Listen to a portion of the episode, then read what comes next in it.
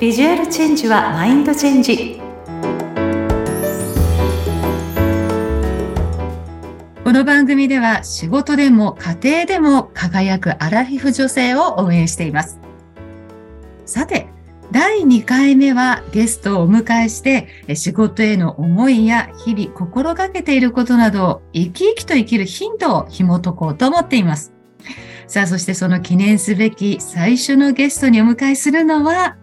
炭酸美容家でもあり、CO2 プラス株式会社代表取締役社長でもいらっしゃいます。高橋ひろみさんです。高橋さんよろしくお願いいたします。よろしくお願いします。パチパチパチ。なんか今、高橋さんなんて洒落たこと言っちゃってるけれども、はい、あの、実はですね、私と高橋さんは、あの、ね、ビジネスコミュニティを介して2年ほど前にお知り合いになったんですけれども、実はね、はい、同い年っていうこともあって、なんかね、息子がいたりとか、ちょっと環境的にもすごくちょっと共通する点もあったりするんで、ちょっとここからもいつものように、ひろちゃんという感じで呼ばせていただいてもいいですか？はい。よろしくお願いします。はい。よろしくお願いいたします。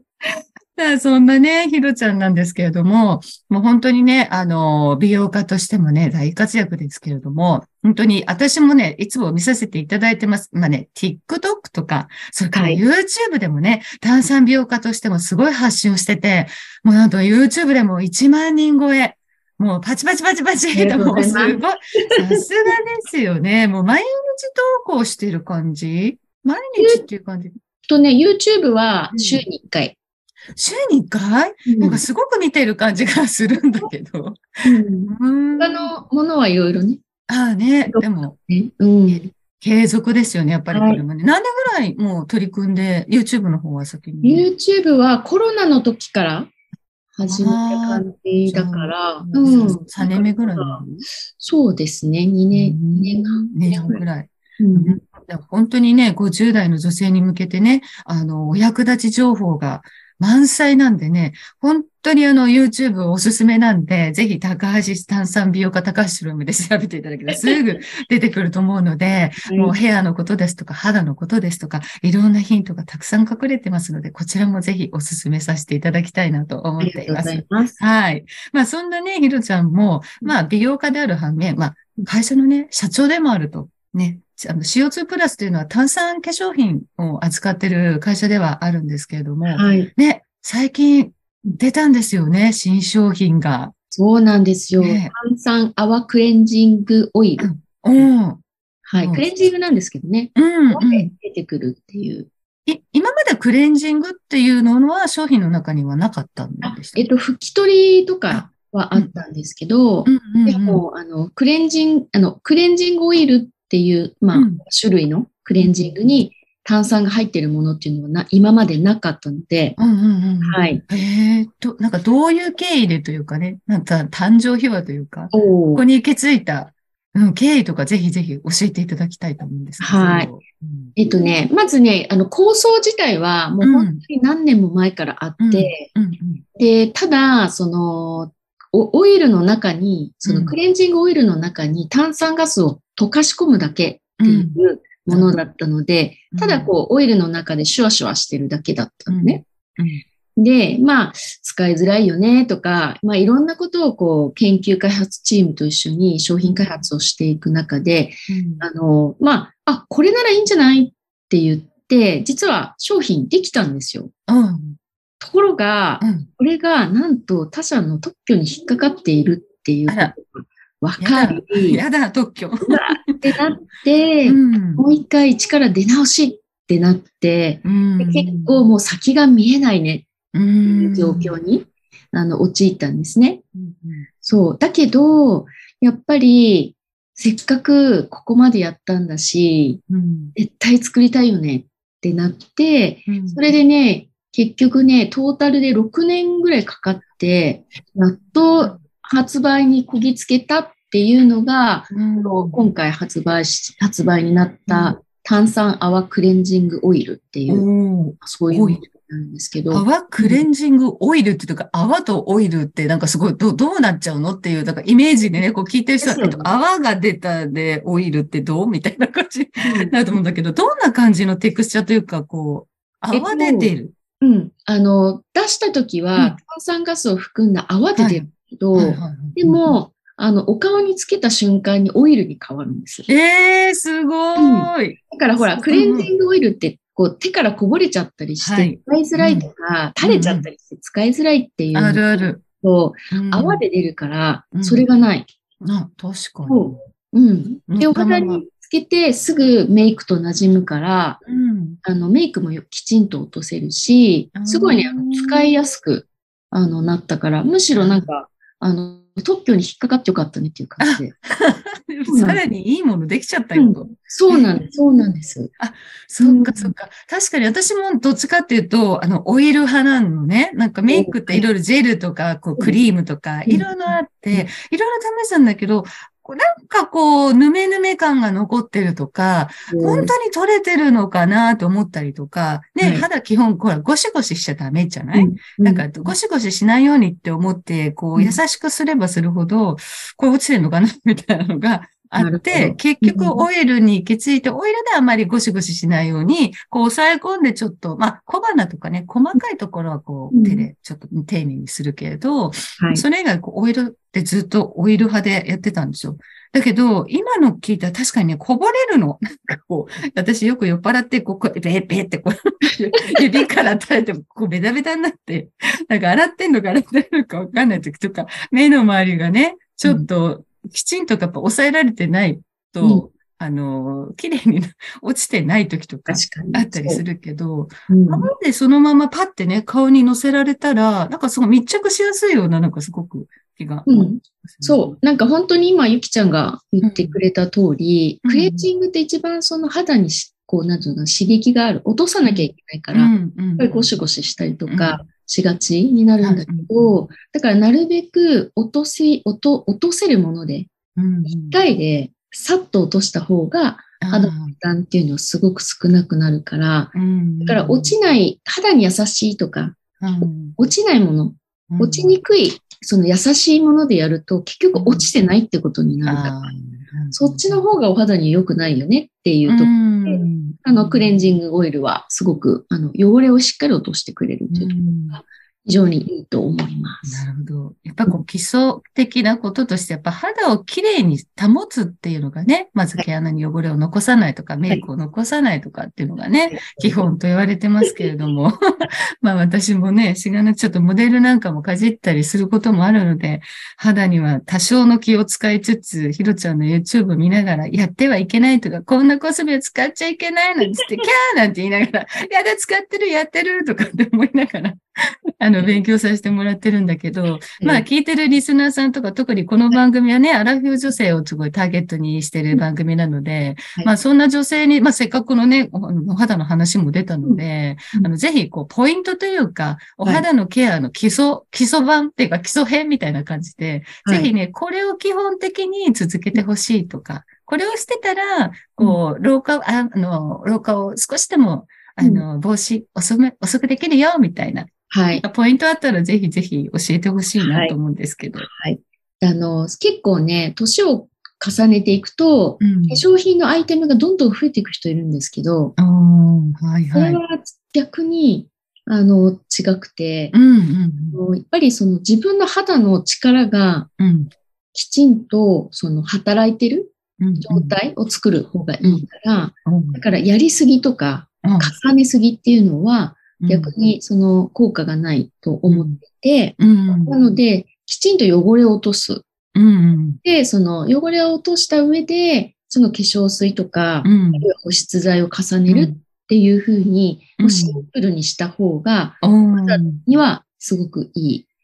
だからやりすぎない。なんか何歳だからこれやらなくちゃいけないとか、確かに。あるよね。なんかいっぱい濃厚な何枚もするようなクリーム、ちょっと被せないともうか無理なんじゃないかって思っちゃう、ね、それは無理じゃないんです。あ、無理じゃないのか。そうなんです。だからそれは、やっぱり自分の肌の状態っていうのを、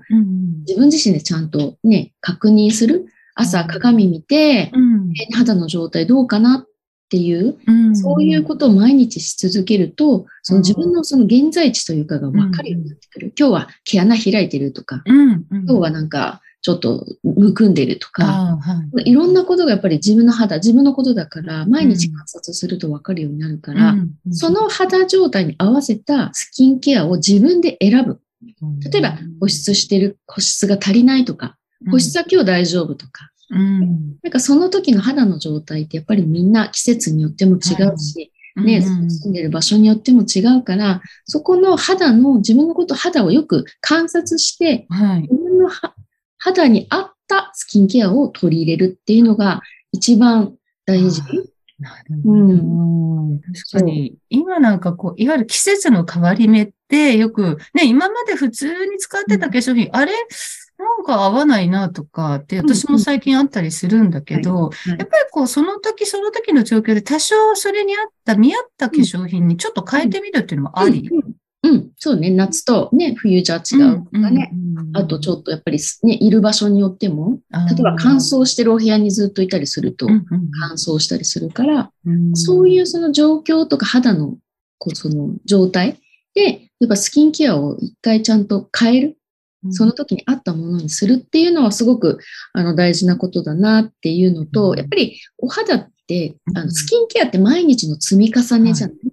だからその今日すごい化粧品を買ったから、明日肌が回復してるとか良くなってるとかっていうことってありえない。はい。だからやっぱりそのスキンケアをどういうふうに毎日積み重ねていくか。それによって、その未来のお肌3年後、5年後の肌が変わっていくよっていうことなんですね。そう。だからやっぱりコツコツやることと、その肌をあのちゃんとお手入れをやりすぎず、今まで、今言ったみたいに適度にやれば、必ず綺麗になるから、諦めないことっていうのがすっごい大事。続けること、コツコツやること？ね、うん。やっぱり美容ってね、あの、カノ姉妹もおっしゃってますけれども、ね、美は一日にしてならずと。そういうことです。継続して小さなことからコツコツと毎日続けるっていうことが、やっぱ美を保つ大事なことってことですね。うん、わかりました。まあでもね、あの、本当に今なんか特に乾燥とかね、こう、いろいろあったりする人もいると思うので、保湿なんかはね、私もすごい手で温めるように、こう、何回もこう、あの、肌がこう、もちっとするまで、こう、化粧水はケチらずに乗せてますけど、はい、やっぱり化粧水は大事ですよね。そうですね。やっぱり、あの、最初のステップ、素肌じゃない。その、洗顔したってことは何も肌に乗っていない状態だから、うん、やっぱりその素肌に次何を乗せるかっていうのはすごい大事。うん。うん。だから、すごく私は化粧水は大事だなと思います。うん。ありがとうございます。やっぱりね、長年ね、美容家としても、ご自分、ご自身もね、本当に美しく保たれてるから、もう、説得、納得みたいな感じで。肌はね、肌だけはね。いやいやいや、どうでもない。本当にひろちゃんも可愛らしい方で、もう、私も大好きな方です。ね、でも本当にね、継続っていうことを続けるってこと、ね、まあ、化粧品ではなくてもね、うん、さっきの、あのね、商品の販売に至った経緯も、ね、ね、きちんとここで諦めずに、ね、もっといいものって言って続けた結果、すごいさらに素敵な商品ができたっていうのもあるしね、継続したその先には新たな自分が待っていると思ってね、皆さんもこう小さなことからコツコツと美容もしていってくださったらいいのかななんて思ってます。はい。で、そしてですね、まあこの番組、まあ後半はですね、ちょっと私がイメージコンサルタントという外見のブランディング的なお仕事もしているので、まあちょっと予想についても一つね、ご質問させてもらいたいななんて思ってるんですけど、はい。はい、まあ、ひろちゃんが、まあ普段ね、まあもちろん会社の代表である、美容家であるっていう、そういう自分の立ち位置っていうところの中で、まあ予想、まあ人前に出たりとか、こうやってね、ズーム上、オンライン上で話すこともあると思うんですけど、なんか気をつけてることとか、気にしてること、まあもしくはちょっとお悩みがあったりしたら、何か教えてほしいなと思うんですけど。なるほど、うん、やっぱり化粧、仕事場は、うちは化粧品製造工場なんですね。うんうんうん、なので、やっぱり、その、作業服だったり、うん、うん。やっぱりその、なんていうの？そ東京とかでお友達と会ったりするような時とか、うん、あと美容家として何か、例えば YouTube 撮影したりとか、うん、講演会に出たりとかっていう時とは全くその違う予想ね。うん、うん、でもほら、会社にいる方が多いから、結構ね、その作業服だったりも、ぺっかんこの靴とか、はしか履かなくなっちゃったさ、そう。だからなんか、そういうところでちょっとこう、うん、ジーンズが、あの、なんていうのかな、普段着だったりとか、ところで、うんうんうん、やっぱりちょっとね、こう、普段、それでもちょっと華やかさだったり、うん、その、なんていうの、ただジーンズ着てるっていうよりは、うん、何かちょっと女性らしさとか、うんまあ、そういうのはなんか欲しいなっていうのがあって、でそれをなんかどうしていいかわかんないっていう。ああ、あの、例えばの、その、さ作業着っていうの？その着るのっていうのは、はい、上だけ上下？全部？えっとね、あの、私は上だけ。みんな上だけ。けど、うん、上はな長袖？全部隠れちゃう。本当に作業服。あ、隠れちゃう。じゃあ本当に見えてるのは下だけでジーンズみたいな。下半身だけしか見えてないっていう感じなのね。はい、なるほど。まあ確かにね、工場とかね、場所によってそのヒールでカツカツ歩かれてもね。大変だ。安全第一なんで。ね、安全だ。確かに、ね。まあそうなった時に、まあ私がちょっと今聞いた中で言うと、やっぱり色っていうのを取り入れるだけでも、全然雰囲気って、うん、あの、パッと見印象って変わると思うんですよ。で、まあもちろんヒールとか履けるようなあれじゃなければ、ペタンコのこうバレーシューズみたいなね、あの、ちょっとデザインがね、可愛いもの、特にひろちゃんなんかにもぴったりイメージに合うと思うんだけど、バレーシューズで、そう、なんかあの、もしほら、あの、泥、泥っていうかね、ちょっと土のところを歩くとか、はい、そういうのが多いんだったらもうすぐパッて拭いて洗い流せるような、こう、まあ、ゴム製だったり、ちょっとパテントって言ってエナメルのようなね、こう弾きやすいような素材で、まあ、ひろちゃんのその柔らかいイメージだと本当にピンク系とか、パープル系とか、うん、まあ、はたまた、はい、そう、あの、オフィシャルカラーっぽいなんかターコイズブルー、はい、ね、あの、オフィシャルサイトを見ると、すごいターコイズの色が使われてるんだけど、うん、ああいう色をちょっとワンポイントとして、うん、あの、足元にタコズ系の裏だと、あの、すごい色が一個ワンポイントあるだけで全然パッと見は作業服を着てても、ちょっと洒落て見えるんじゃないかな、なんて思いました。うん。それはちょっとワクワクしますね。ね本当に多分見てるあのね、あの、社員の方も、あの、ちょっとそこに色があるだけで、まあ、自分だけではなくて、色って不思議なことに、周りの見ている人たちにも影響を与えるので、なんかそういうね、気分を上げたいときに、じゃあ今日は元気を与えたいから黄色を持ってこようかなとか、なんかそんな風にみんなの気持ちとその色をリンクさせて、ちょっと足元だけでもそういうね、ペタンコ靴でいいので入れたらいいのかなって今ちょっと思ったんで、もしあれでしたら試してみてください。してみます。はい。でもね、はい、本当にね、あっという間にもう時間が経ってしまいまして、もう永遠にまだ喋れそうなんだけども、まあでも最後にね、あの、もし、あの、何か、ひろちゃんの方から、まあお知らせだったりとか、また、まあ一つコメント言いたいことあったら一言ぜひお願いします。はい。やっぱりなんかこう女性って、そのね、ずっと昔に比べたら、例えばね、40代、50代ってすっごく若いじゃない？うん。うん。だから私はやっぱりその、こう、今の40代、50代の人が、これからね、まあ、50代、60代ってこう上がっていった時に、うん、本当にいつまでも綺麗で居続けるっていう、なんかそういう心を持った女性が増えていくといいなって。うん。